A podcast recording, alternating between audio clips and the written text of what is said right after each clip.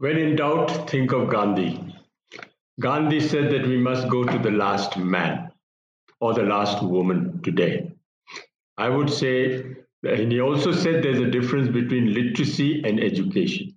Literacy is what you get from reading and writing in schools and colleges. But education is what you get from your family, from your environment, and from your community. We are not addressing that issue of education. Alvin Toffler said in uh, future will not be someone who can't read and write, but it will be someone who can't learn, unlearn, and relearn. Today, I think that process has to begin learn, unlearn, and relearn.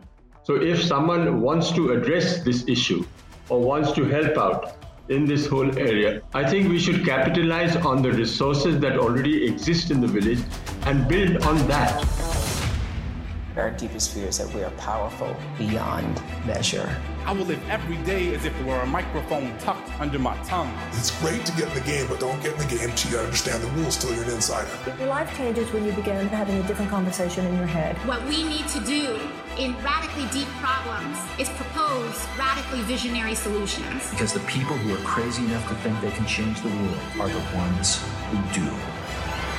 Greetings, everyone. My name is Julie Masters, and welcome to another episode of Inside Influence, in which I delve into the minds of some of the world's most fascinating influencers or experts in influence to get to the bottom of what it really takes to own your voice and then amplify it to drive an industry, a conversation, a movement, or a nation. So here's today's question. How do you create a global movement impacting millions of lives when your entire task force can't read, write, or even speak a common language. Now, when I first emailed today's guest, having hunted him down on the internet to invite him onto the show, this was his reply. I am totally mystified as to why on earth you want to talk to an old Gandhian man living in the middle of the Rajasthan desert. My email back I actually can't think of a better reason to want to talk to you. Now, this exchange is the perfect introduction to the humility and the humor of Bunker Roy.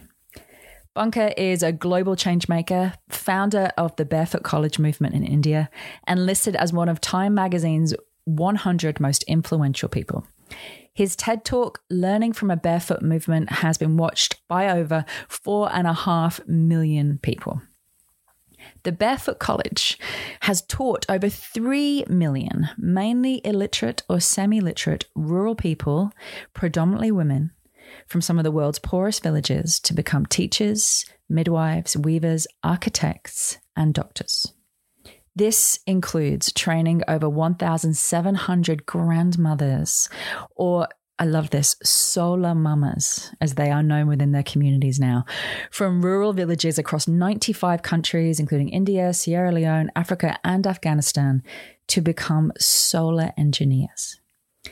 Now, these women, once they have trained as solar engineers, then go home to their communities and solar electrify their villages. To date, powering a total of 60,000 homes across the world and saving more than 1 million litres of kerosene from polluting the environment.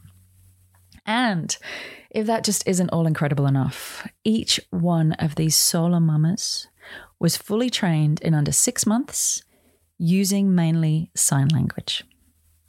Now, this conversation goes in so many different and beautiful directions on the topic of what it really takes to influence from a place of both fierce determination but also patience. The topics we covered include how he went from an elite education to digging wells in the villages of rural India, completely rearranging the course of his life. Why there are more powerful languages than the spoken word for creating engagement, inclusion, and most importantly, highly technical skill. The power of dignity and autonomy. And you're going to love this story.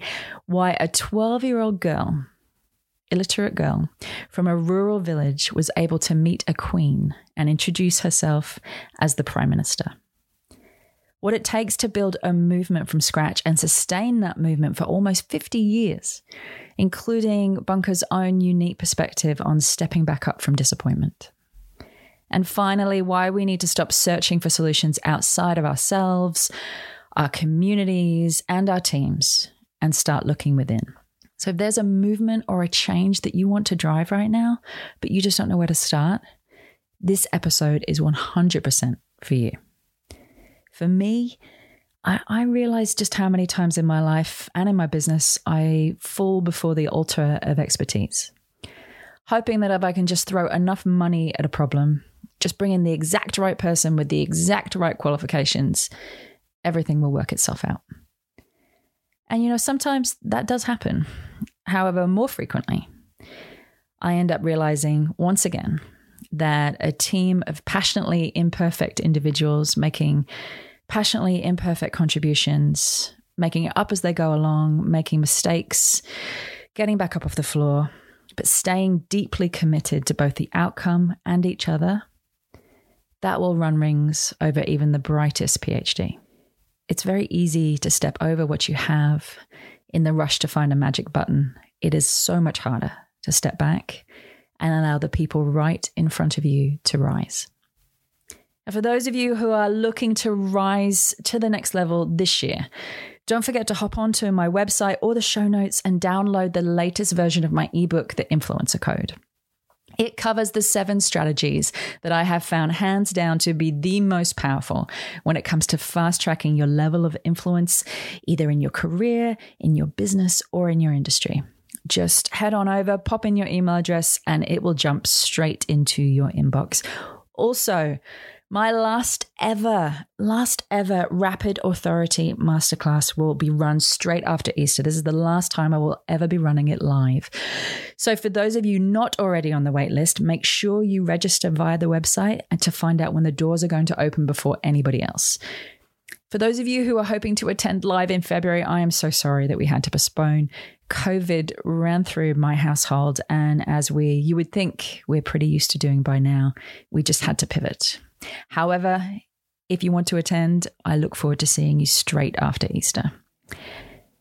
But for now, sit back, scroll slowly, cycle on, and enjoy a truly wise Gandhian living in the middle of the Rajasthan desert, Bunker Roy.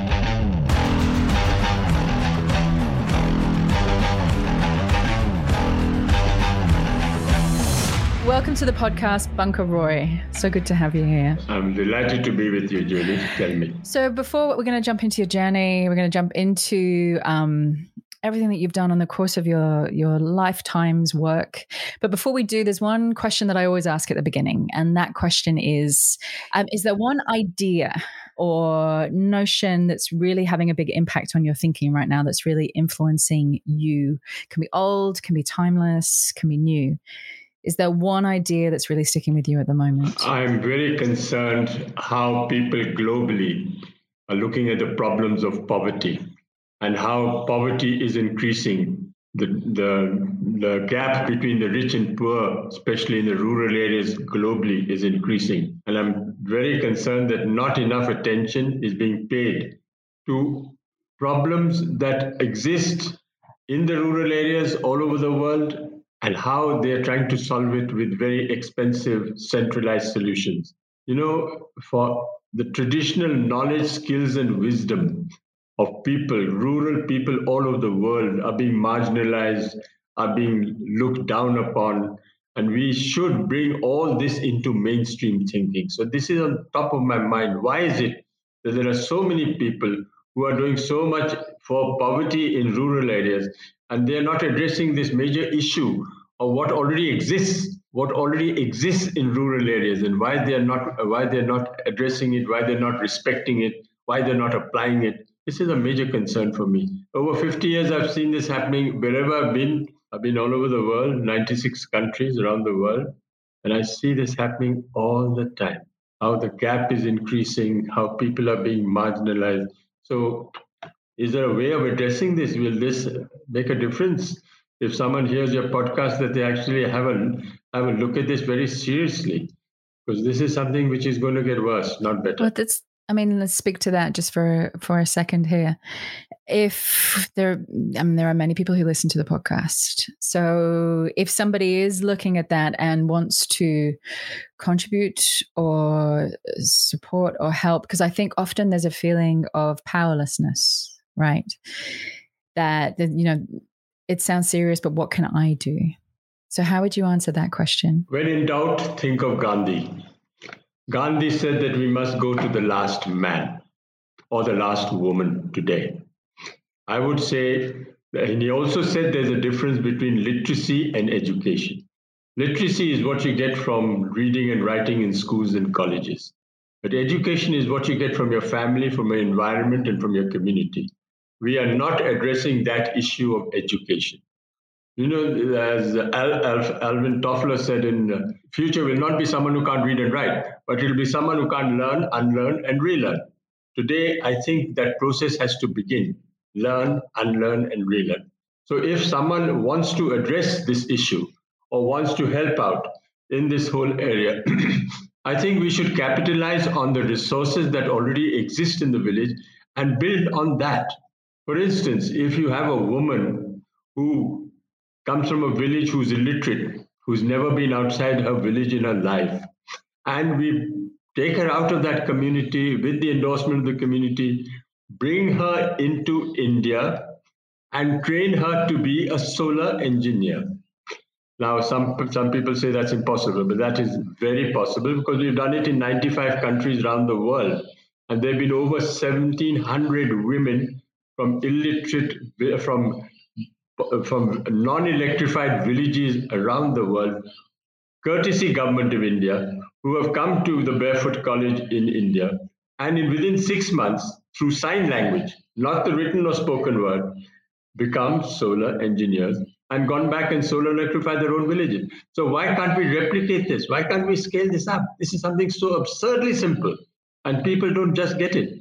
So when His Holiness the Dalai Lama came to came to uh, the Barefoot College, he, he said something very profound. He said, Now that you've shown the Barefoot College working in practice, let's see if the experts and all these people can make it work in theory because they haven't got it. I think the solutions are there staring at us in the face. We don't need someone to do studies and pre studies and post studies. It's there, right there in front of you. A problem of water. Why can't we look at collecting rainwater instead of taking water out of the ground? That's so expensive. Simple solutions that I've heard that I learned from the people in the villages today. So if some expert comes to me with a fancy degree to me and says, I have got a solution, I don't I don't listen to him. I say I, I listen to the man on the ground. I listen to the person who's done it on the ground and been surviving in these um, uh, conditions for 50 for many years. So why can't we do this? What's wrong with this? I want to go back to the beginning of your journey just for a second. And I love that you you talk about your journey as a love story, which from the first moment that I came across your work, I loved I loved that. Why why do you describe your work and you know the decades of your work as a love story? In 1965, I went to a famine in Bihar and I saw hunger, starvation, and death for the first time. I, I, I came from a very secluded background, came from a very elitist background. And I had I hadn't seen this part of India at all because I was protected and say this is not a part which uh, uh, you, sh- you should be looking at going abroad and doing something with yourself rather than going back into the villages. When I had those uh, that experience for about a month, living with these villages, I thought I had to do something in return. So the love story started in 1965 when I went to these villages for the first time. And then I went back and I said that I'd like to live and work in a village and uh, see what I can do in a very small way. At that time, I was the Indian national squash champion. I went to Australia twice, played the world greatest in Australia. Ken, Geoff Hunt, Ken Hiscoe, all these people are names which are now in legends in Australian squash. So after that, I went back and started becoming an unskilled laborer digging wells. I said I'd like to dig wells and see what um, what I could, how I could help tangibly, how I could see that. So I would go down a hundred feet well and put in explosives and take water and see if water could come out. And so these wells, uh, we managed to uh, make um, to revitalize.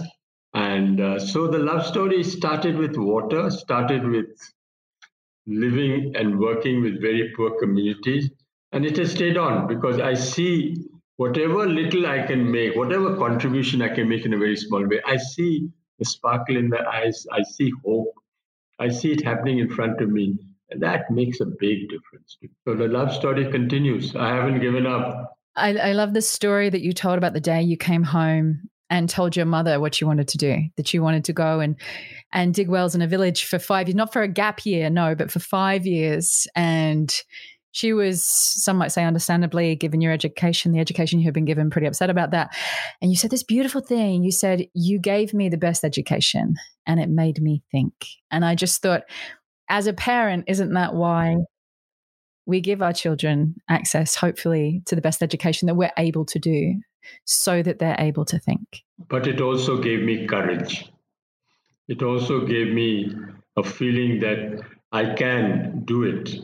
And if I got the best education in India, I should be able to do something about it and not listen to parents. If it is within you, it's in your heart that you want to do something, I don't think anyone should stop you. And even if they try and stop you, it'll make you more determined than ever. And this is what happened with me. You know, it's just, and she went into a coma. And I said, Well, uh, uh, no job, no money, no prospect. What are you going to do? I said, Let me see if I can survive. Let me see if I can if I can stick it out. And if I can't, I'll come back to you. But if I can, then let me go. So I think it's important that this uh, feeling that young people who want to make up, who want to do something, should not be prevented by their parents. I have in the Barefoot College very young people today in their 20s and 30s, and the biggest problem they have is with their parents. And they just cannot, and they, they want to do something worthwhile, tangible on the ground, something that will make them feel satisfied, but it's the parents that come in the way. So I think there's something wrong with the education system today. Even at that time, even now, they just don't understand that these young people want to do something with their hands. They don't want to get a fancy degree going abroad. They want to do something which can be worthwhile for the communities where they stay and live and work. And you, after you had gone, so you you left obviously, and you said some the most extraordinary thing. You said, rather than I gave them, as in I gave to the villagers the most extraordinary knowledge and skills, which is perhaps how some people would view the decision that I'm, I've come to give you said no. You said I was exposed to. I was exposed to the most extraordinary knowledge and skills in these in these villages. Can you give can you give some examples of what those skills were on the ground? There was a Belgian priest who was looking who was a who, who they said was a water diviner. So I um, Anglican um, Anglican priest and this uh, man was going with a stick going around uh, looking for water. And I laughed. I said, What is this? This is mumbo jumbo to me. So the priest called me and said, uh, Hold the stick. I said, Well, I'll hold the stick. It Make me looking very foolish. He said, Now walk around. I walked. And then he said, Stop. He put his hand on my shoulder and the stick went up. And he said, Now bring it down. I said, um, he said, now bring the stick down. So I was struggling to bring the stick down, but it wouldn't come down. So he gave me some, I still remember what he said to this day. He said, never laugh at things you don't know. There is so much happening that you cannot understand. It's not written in the books. It's something that you have to experience and feel. So whenever I do some water development looking for wells today, I ask the geologists and geophysicists for the for the location, but then I go to the water diviner and I say, time to see if there's water here or not. And sure enough, 90% there is water. There is water. He can make out brackish water from sweet water. So I think there is something there we can't look down on. Today, the, the knowledge, skills, and wisdom that very poor people have is phenomenal. The whole Barefoot College has been built by someone who can't read and write and he got the Aga Khan Award for architecture. And then, and uh, all the architects got up in arms and protested to them, saying, "How can you give this guy who's illiterate uh, uh, the Aga Khan Award for architecture?" I said, "Well, he built the college. It's not collapsed. It's still it doesn't leak. It's fantastic. It's uh, aesthetic, functional. So why shouldn't he get it?" But I, I, I returned the award because the whole architect community was up in arms. I want to touch. Let, us go to Barefoot College now. So, built um, was an idea that you had come up with. It was built in 1986, and it, so 12 architects built it who can't read or write. Um, and I think you said that it was a one and a half dollars per square foot to build. And it built, it, it won an architecture award. Just it, can you talk a little bit about the architecture award that it won? It's called the Nobel Prize for Architecture, the Aga Khan Award for Architecture. So when someone came and had a look at it and saw the, bare, the saw the barefoot architects at work, just applying the knowledge, skills, and wisdom they already have onto the buildings that they had. They've been doing it for years. They built all their houses.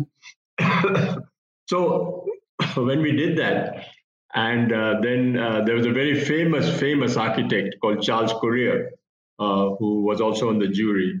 And he said that these people deserve it because this is something which is out of the out of the box. This is something that we never considered. We've always looked at people who have got degrees and so on, and these people have been doing this on. So we got the architect award, and the, the architects went and got it from the Aga Khan himself in Paris, and they were all wearing turbans and all that, and everyone was quite quite surprised that these twelve people who were wearing turbans had come to uh, Paris to get the Aga Khan award. But then after that, there was a huge uh, reaction by the architect community in India, and so we returned the award but then uh, that was a good story for us. The award was $50,000, but you returned it. Why did you return it? Because they were insulting the barefoot architects. And these barefoot architects are everywhere in the world, not only in India. They build their own buildings. So I thought it would be a good gesture to recognize and respect the knowledge and skills of architects, barefoot architects who never learned, gone to school and college, can't read and write, but still build marvelous buildings. So we returned it. I think that was a gesture which they didn't expect, but I did. And that kind of links back to something else um, that I know you believe deeply, which is that the skills of these barefoot communities are not identified, they're not respected, which we touched on at the beginning, and that they're not applied at a large scale. And yet, you know, so these skills go back generations. These skills are, are deep, and just because there's not a certificate to hang on a wall doesn't mean that these skills aren't incredible and can't be recognized and then taught and amplified. And this is scalable. This just requires a bit of common sense.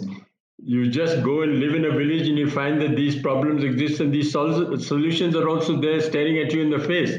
So, the Barefoot College role is to identify those skills and apply them on a large scale. Not only keep it in India, but abroad as well.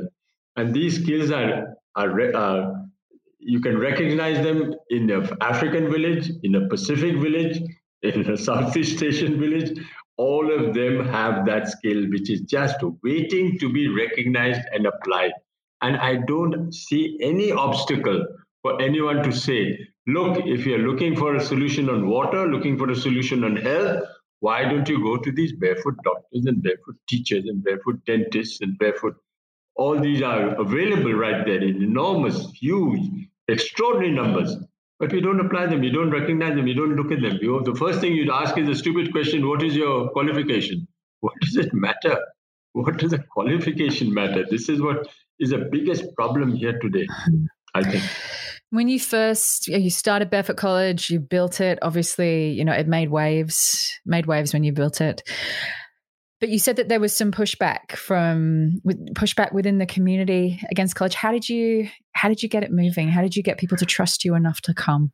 I think anyone who starts an organization like like the Barefoot College has to set an example. The example you have to set is simplicity, is austerity, is um, collective decision making, is transparency and accountability. This is something which are non negotiables. This is absolutely a must if you want people to join you. So the first thing they ask, or the first thing they see is, how do you live? Do you, have you got an extraordinary, have you got an extravagant lifestyle? Have you got a fancy car? Have you got something that uh, um, sets us apart from the rest? All these things they they look at, they observe very carefully. And so when they come and join me, they, these things matter to them very much. So the difference between the people who run an organization and the community should be very little. The distance, uh, politically, socially, culturally, should be very different. So I the first thing I said was that I don't mind if you're illiterate. Just join me. What what what what am I looking for? I'm looking for compassion. I'm looking for patience. I'm looking for tolerance. I'm looking for someone who has the human qualities to be able to deal with people. And then eventually, you can become an engineer, you can become an artist, you can become a communicator, you can become a puppeteer. It doesn't matter if you don't have that degree. So I'm looking for the human being behind it. And that uh, is what uh, made the barefoot college a bit there's no hierarchy. There's no hierarchy. There's a, there's a structure but no hierarchy. And you had said that one of the first things you did was you which i just i love was you redefined the word professionalism. And so rather than professionalism being qualifications you know um, having been to school completed school you redefined it as a combination of competence confidence and belief what, why was that so important to redefine the word? Because professionalism had been, the word has been misused. It has actually gone into a completely different uh, direction. And I wanted to bring it down, especially if it re- refers to the rural areas, that there's a different kind of professionalism that's required in a rural area. So, you know, there's no urban solution to a rural problem. There are rural solutions to a rural problem. And for the rural solutions, you need rural professionals. And the definition of professionals has to change. It cannot be standard, it cannot be universal, it has to be rural. And that made it a big difference because then a lot of people identified with that uh, definition, redefinition of professional, and then they came because they didn't feel uh, they didn't feel that they were uh, looked down upon just because they didn't know how to read and write. Because we think that literacy is not a barrier cannot be, illiteracy cannot be a barrier to someone who wants to uh, become a professional, a paraprofessional. So this uh, made a big difference, especially in the mindsets of lots of people who came and worked with me. And this not only worked in uh, Barefoot College in, in Rajasthan, but we extended this whole idea into other parts of India. So young people who didn't have the qualification came and joined me in Barefoot College. And then we encourage them to go back to their states. So now we have about 23 barefoot colleges in 13 states of India, all following this simple message that just because you can't read and write does not mean you cannot become a professional, you cannot become an engineer. And you teach in the most wonderful, wonderfully imaginative, uh, like completely unexpected ways. And you know, one of the things on this podcast, I interviewed a horse whisperer a while ago, and and she trains horses.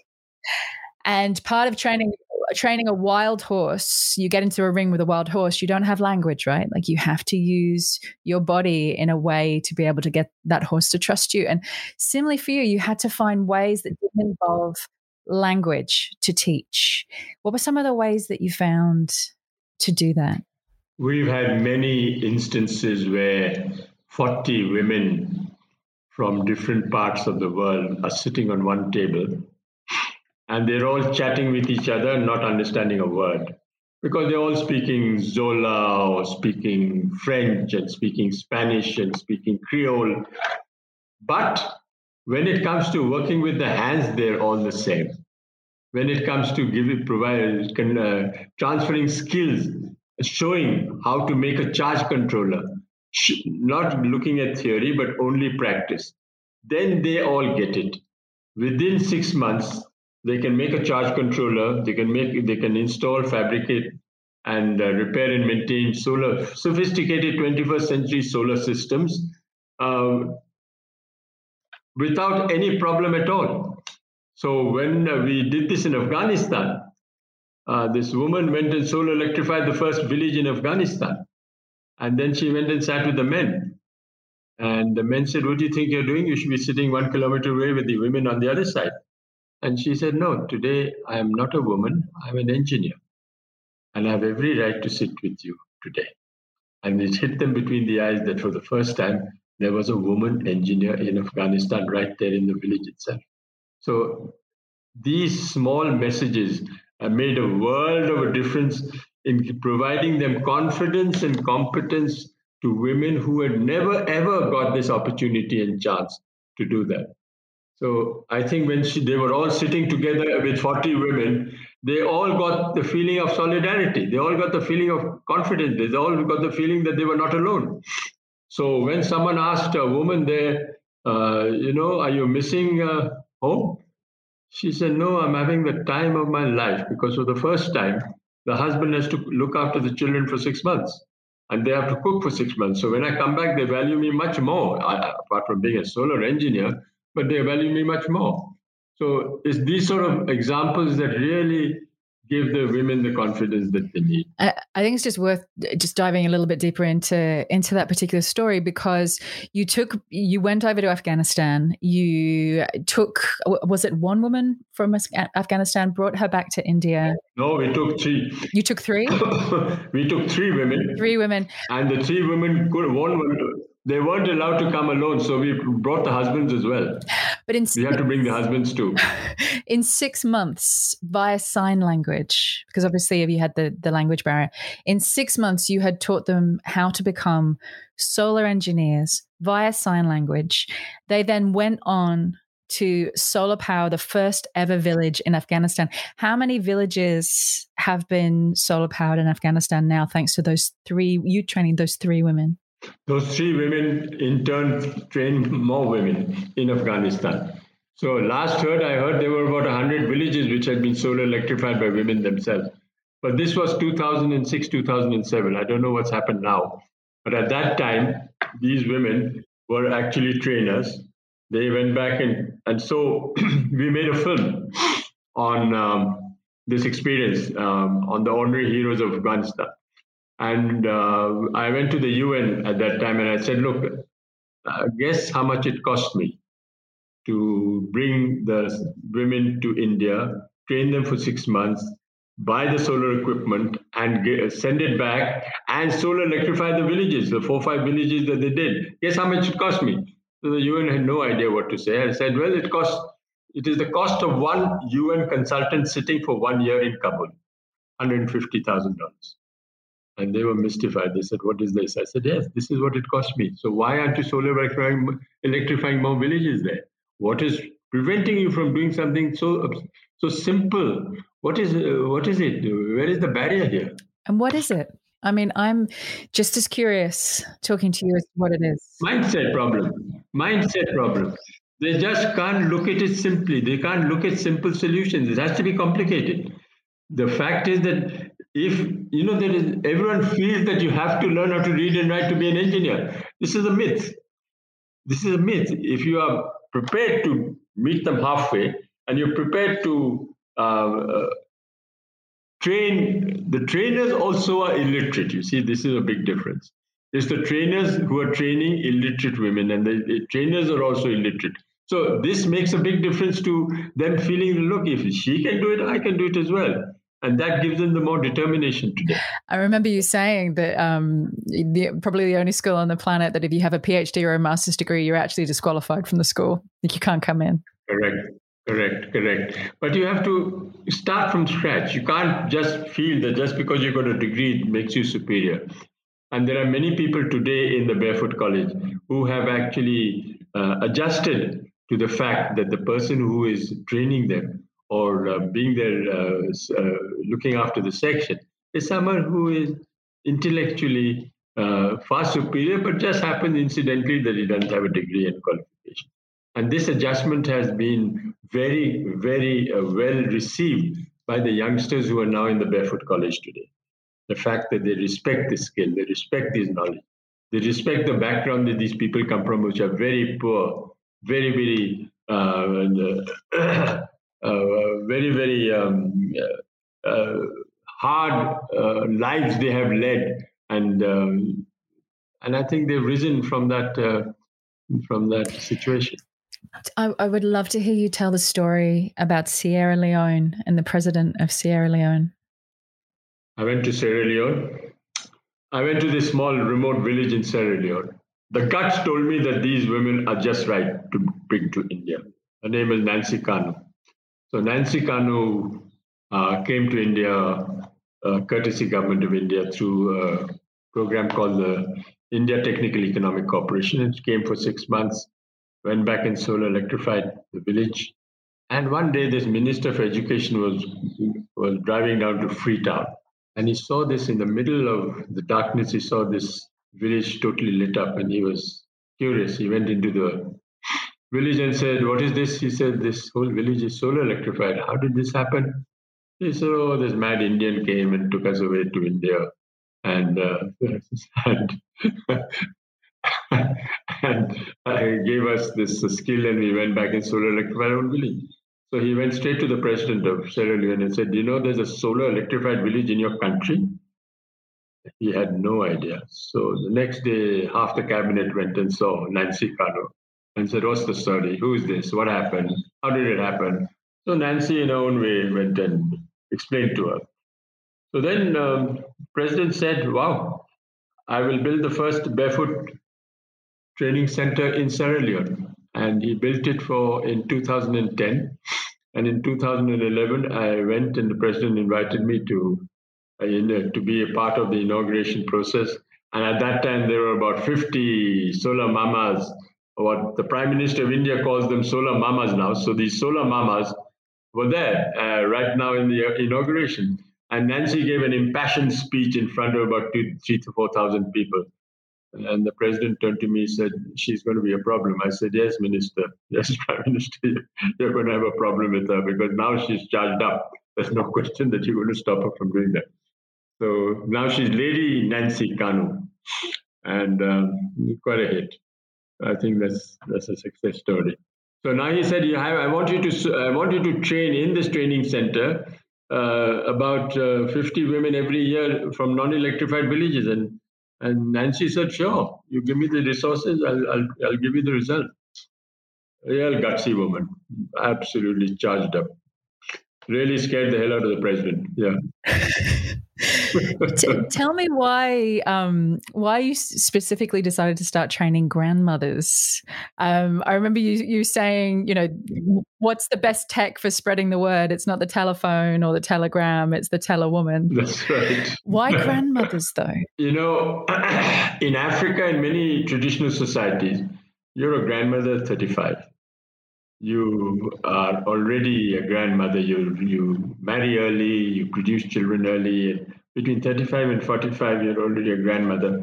So grandmother sounds nice because when you look at the West, they think, oh God, 70, 60, 80. Not uh, what's this? But these are mature women.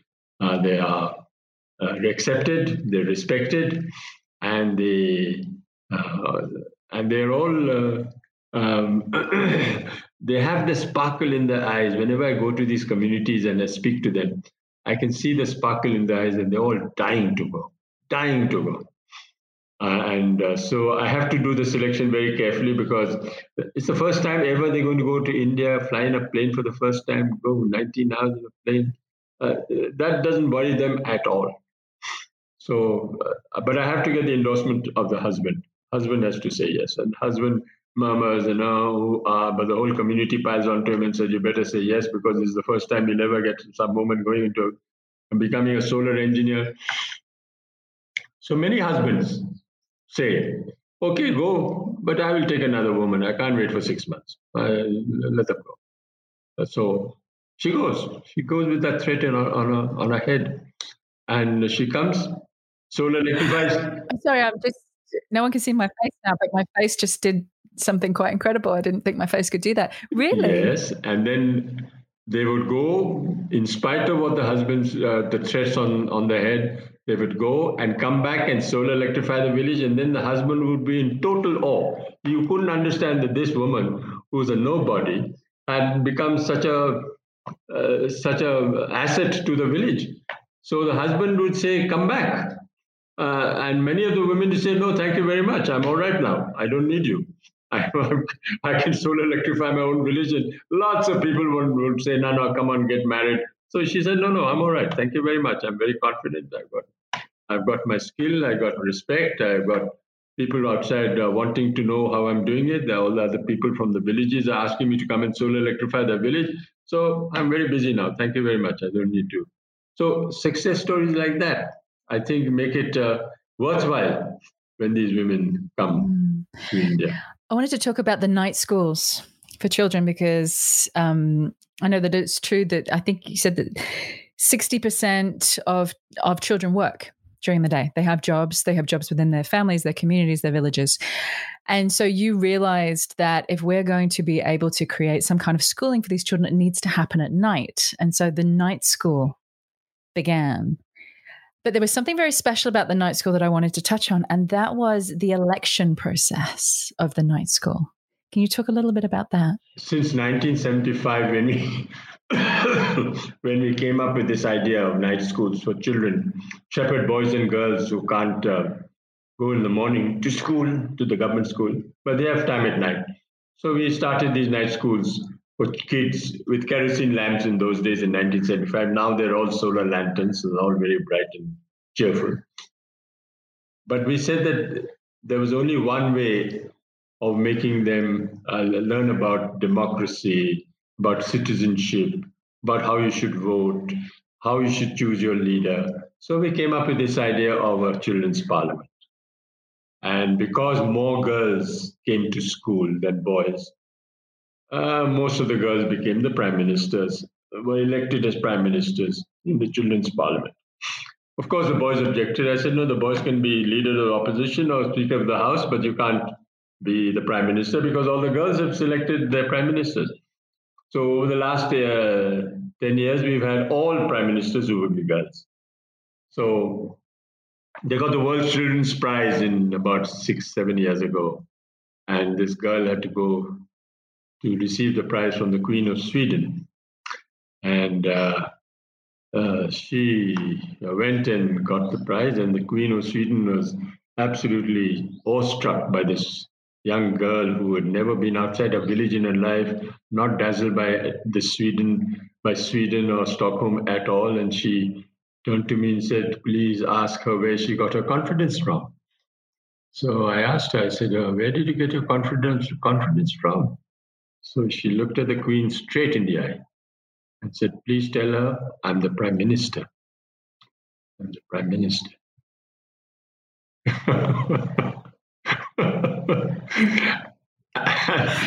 and oh, to have been a fly on the wall in that moment. She was absolutely extraordinary. She just wasn't dazzled by anything around her. And uh, and it's no it's it's no nominal you know you say prime minister and, and you know every five years they vote as to who who they want to be the prime minister of of their cohort.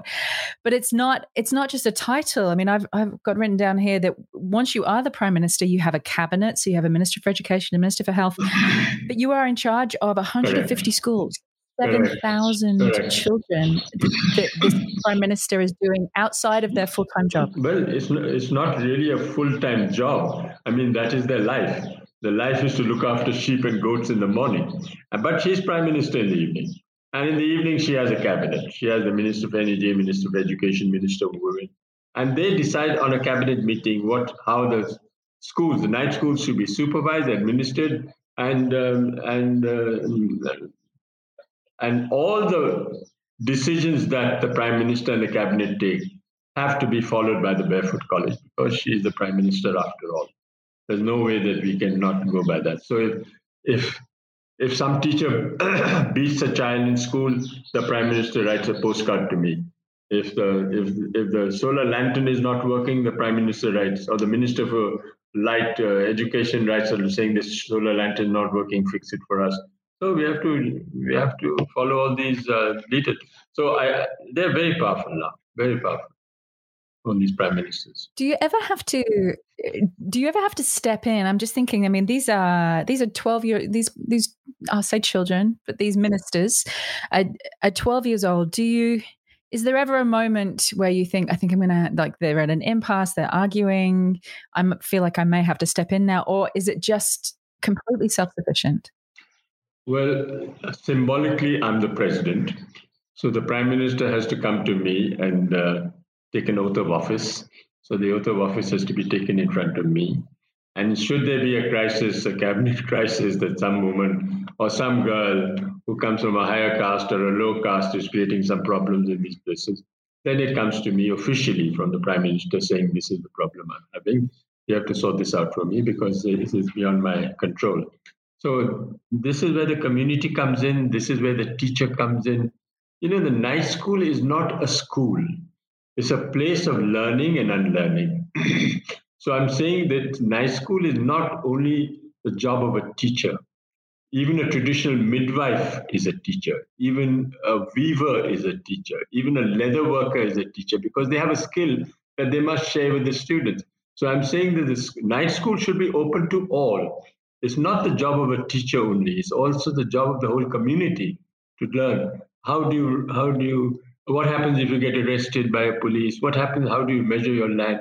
These are real down to earth life problems which we actually expose them in the night schools. So it's not only about reading and writing it's much much more than that. Mm. which would make you know conflict resolution if they do have a conflict conflict resolution would just become one of those life skills one of the many life skills that the community okay. is able to impart Correct. And they apply that in the real life situations because most of them power goes to the heads and say, Can I be a prime minister again? I said, No, you can't be a prime minister again. You have to go through the whole election process. You just can't, you know. But he, but he said lots of other people are doing it in the elders. I said, Yeah, that's what you should be learning about, how they're wanting to be president and prime ministers for life. So you have to go through the whole process. You can't be prime minister forever. You have to, but they take these life skills in the uh, when they go outside the night schools, and most of them uh, uh, apply them. So when I meet the old prime ministers and they come and see me, uh, they're still as confident and cocky and courageous as ever. And I think I think the husbands are scared of them. But anyway, I think we did a good job there. There's some uh, some life skills that um, sounds like that plenty of politicians around the world can probably probably do with those life skills. Um, I want to talk about you for a second. We've been we you know we've talked about Barefoot College and we've talked about the the incredible women and and solar engineering and, and the children. I want to talk about you. I mean, you when you and I first start, started talking about this interview, you said you know there was a lot of attention after the TED talk that you did, which I think at last count had about f- four and a half million views. Did things change significantly after you did that TED talk? I got lots of attention because at that time they said I had more hits than Bill Gates. I said, I don't know about that. I have no idea. But um, important thing was that lots of people started coming around and wanting to know what the Barefoot College is all about and it became very irritating because lots of people started coming just because of the TED talk uh, to the Barefoot College, and uh, uh, it wasn't positive for me because if it had some spillover which made it, which uh, something happened, we made to we managed to raise some money, we managed to spread the idea. It didn't work out that way as much as it should because I think the people who go to these TED talks are not the people who uh, uh, have that sort of uh, inclination. I, I, believe the TED Talks are very expensive. When I went to Scotland, it was about $6,000 or something to get there. And the people can't afford these, this money. So it's not, and it was a full house. So I, I was wondering mm. where these people came from. But they didn't have that sort of lo- uh, love for uh, the work at the village level. I think they were they were they were attracted by the whole idea, but when it came to action and following it up, very few had that capacity. Mm-hmm. Sadly speaking. Sadly so I was speaking. wondering because you were, you know, you were Time Magazine 100 most influential people. I think it was that year or the next year, and it, you know, you can really see this roller coaster that happened, and and I was thinking, well, that would put you in touch with so many people that could make such a significant difference to the to the to this movement growing on a global scale. And it's interesting to hear that that's not that's not how it panned out because a lot of people that's all they would want if I could just get that level of attention I could I could make it happen but obviously that's not the way that this is going to work. No, it didn't work that way. Very disappointing. But we made some good friends, lasting friends, influential friends. I think uh, President Clinton uh, uh, gave me the Global Citizen Award with with Malala and uh, Bloomberg that year, 2013, after the TED Talk. uh, yeah, that sort of exposure was there. But other than that, the barefoot movement didn't didn't uh, it wasn't helpful the TED talk. What do you think will work? If you if you go out five years, ten years, and imagine you know there are barefoot colleges in rural communities all around the world, teaching skills, lifting lifting themselves and each other. What's what needs to happen in order for that to take place? What's the major barrier? We need someone to believe in this barefoot approach. Someone has to internalize and say, this is the global solution today. That sort of internalization by many of these influential people hasn't happened. Because I think they fear failure. They fear putting in money where they think they'll be made a fool.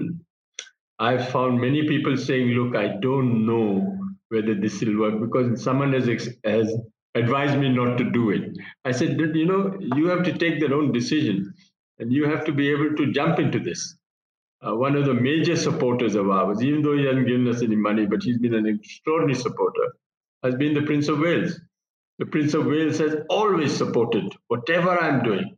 Wherever I am, he always says, "Come and see me, Bunker," because this uh, because this is what I believe in. It. This is what I want to do. And uh, he's he tried to raise me some money from Windsor Castle. He had a special dinner for me at, at Windsor Castle, and the Prince of Wales called all the people who were the uh, people who had uh, money, and uh, I think it was going by ten thousand pounds a, a, table, and the table was chock a block full, and didn't work out. Somehow or rather, the Indians are not very generous when it comes to giving donations. So Prince Charles was he did as much as he could to do that, but it didn't work out. Something is wrong with the way we give money. Something is wrong. Something is wrong. They have to think that this is one, that they have to go all the way. They can't be piecemeal and give one donation here and one donation there. They have to go all the way and say, look, I believe in you, Bunker, and uh, let's go for it for the next five years. Let's go for it. And we could do that. It's possible. We have the capacity, we have the people, we have them all around. It's just that little tip that we we need to push someone over the edge to say, all right, go for it. That is not happening. Sadly. I hope with, with your podcast, I, I make a breakthrough. Um, so do I. So do I. Why not? Exactly. So well, there's a lot of people mm. listening all over the world. Who knows? Who knows where this will go? What's who knows? What's next? Who knows?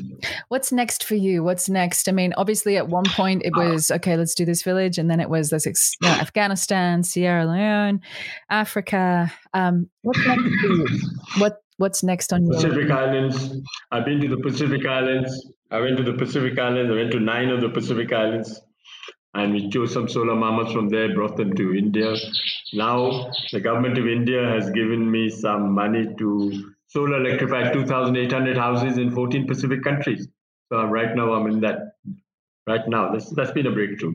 So the government of India has also given me some money to set up five barefoot training centers all over Africa. So we have one in Sierra, uh, we have not in Sierra Leone, sadly.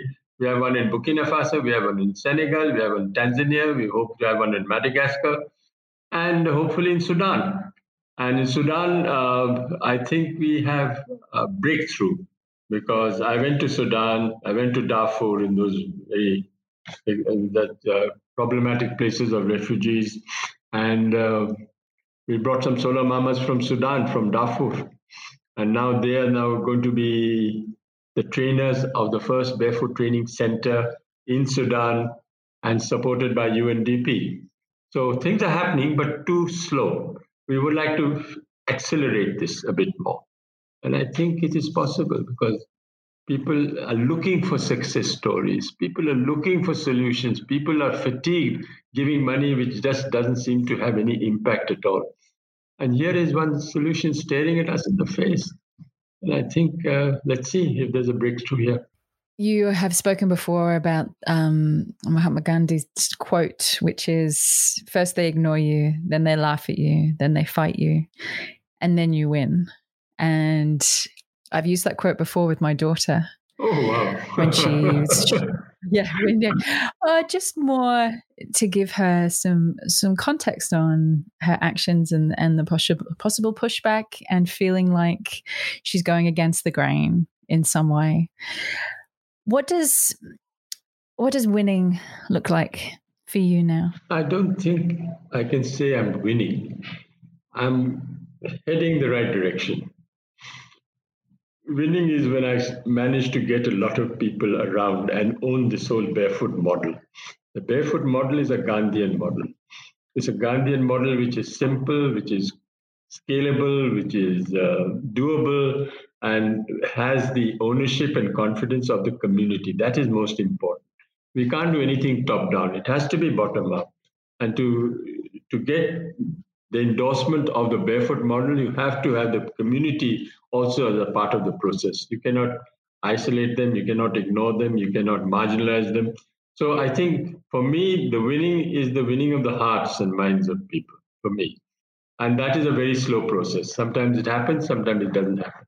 But results show when you have a woman coming from a village in the middle of the Kalahari desert and they come to India and they go back and solar electrify the village, then it makes then they always talk about the barefoot model the fact that it has worked the fact that the woman has gone and come back. So when i uh, went there and uh, they very politely asked what sort of equipment are you going to send me from the, the middle of the kalahari desert? I said very normally i said um, indian equipment. And i got a standing ovation. I said what's happened he said, thank God, not Chinese equipment. I said, well, I was never thinking of that at all. But the fact is that these are equipment made in China with, high, uh, with the Indian highly quality, uh, highly quality stuff. So most, so the village in the middle of the Kalahari Desert is solar electrified by Indian equipment. But we need much more than that. We need many more people. We need many more women. And uh, this snowballing of a movement, we have to have the woman to be uh, to feel that they're in the center of this. And we don't uh, we haven't managed to get that through because we're talking about rights of women. I mean this is in itself a major right the right to life, the right to educate the right to skills. These are major rights which uh, we haven't been able to um, show enough of today. Mm. the right of autonomy the right of dignity. Right of autonomy right of dignity all that is all that is in the solar mama concept. All, mm. everyone. Yeah. I'm going to finish with my last question, which is if there's anybody out there currently listening who who is in the position of of maybe feeling powerless, maybe not feeling powerless, but has a a movement or a change or a conversation that they want to drive that they believe is important and they they haven't begun yet. What what one piece of advice would you give to them? Make up your mind what you want to do and have a bit of courage and go for it. And there's no such thing as failure. It's just that it didn't work out. I don't use the word failure at all because it's just that you tried your best and it didn't work out. But go for it. Just don't listen to other people. What does your heart tell you? What does your mind tell you? What did you think is right? That is more important. And it doesn't matter whether you went to school or college or didn't go at all. But that is the most important message I want to give. Show some courage. Today, people have very little courage to do what they want to do. They're always listening to others. But I think the most important thing is that you have to do it yourself. You have to do it yourself. There's no other way, no other choice. Bunker, thank you so much. I'm very glad for making the time. I know it's a big time for you right now. No, I'm so glad I could uh, say something. I hope lots of people are listening. When it happens, we'll get you back and you can tell us all about it. Wow. Thank you very much. I enjoyed myself, let me say. Thanks so much for listening. I hope you enjoyed this episode and have seized hold of at least one tool, idea, or mindset that will help you start raising your own level of influence. Now, for those of you who want to take the next step in your journey or would just love a roadmap to becoming the most influential voice, idea, or brand in your space, then I have good news you can now download the latest updated version of my ebook, The Influencer Code, from my website, juliemasters.com. Also, there's a link in the show notes. Just pop in your email address, and I promise I will not spam you, but it is jam packed full of ideas, tools, and case studies that I have come across in my now 20 plus years of doing this work not to mention the seven areas and seven core questions that I have found to be hands down the most valuable when it comes to immediately lifting your ability to make an impact. Download it, keep it, share it, juice it for all it is worth. I hope it makes a massive difference in both your career and your business.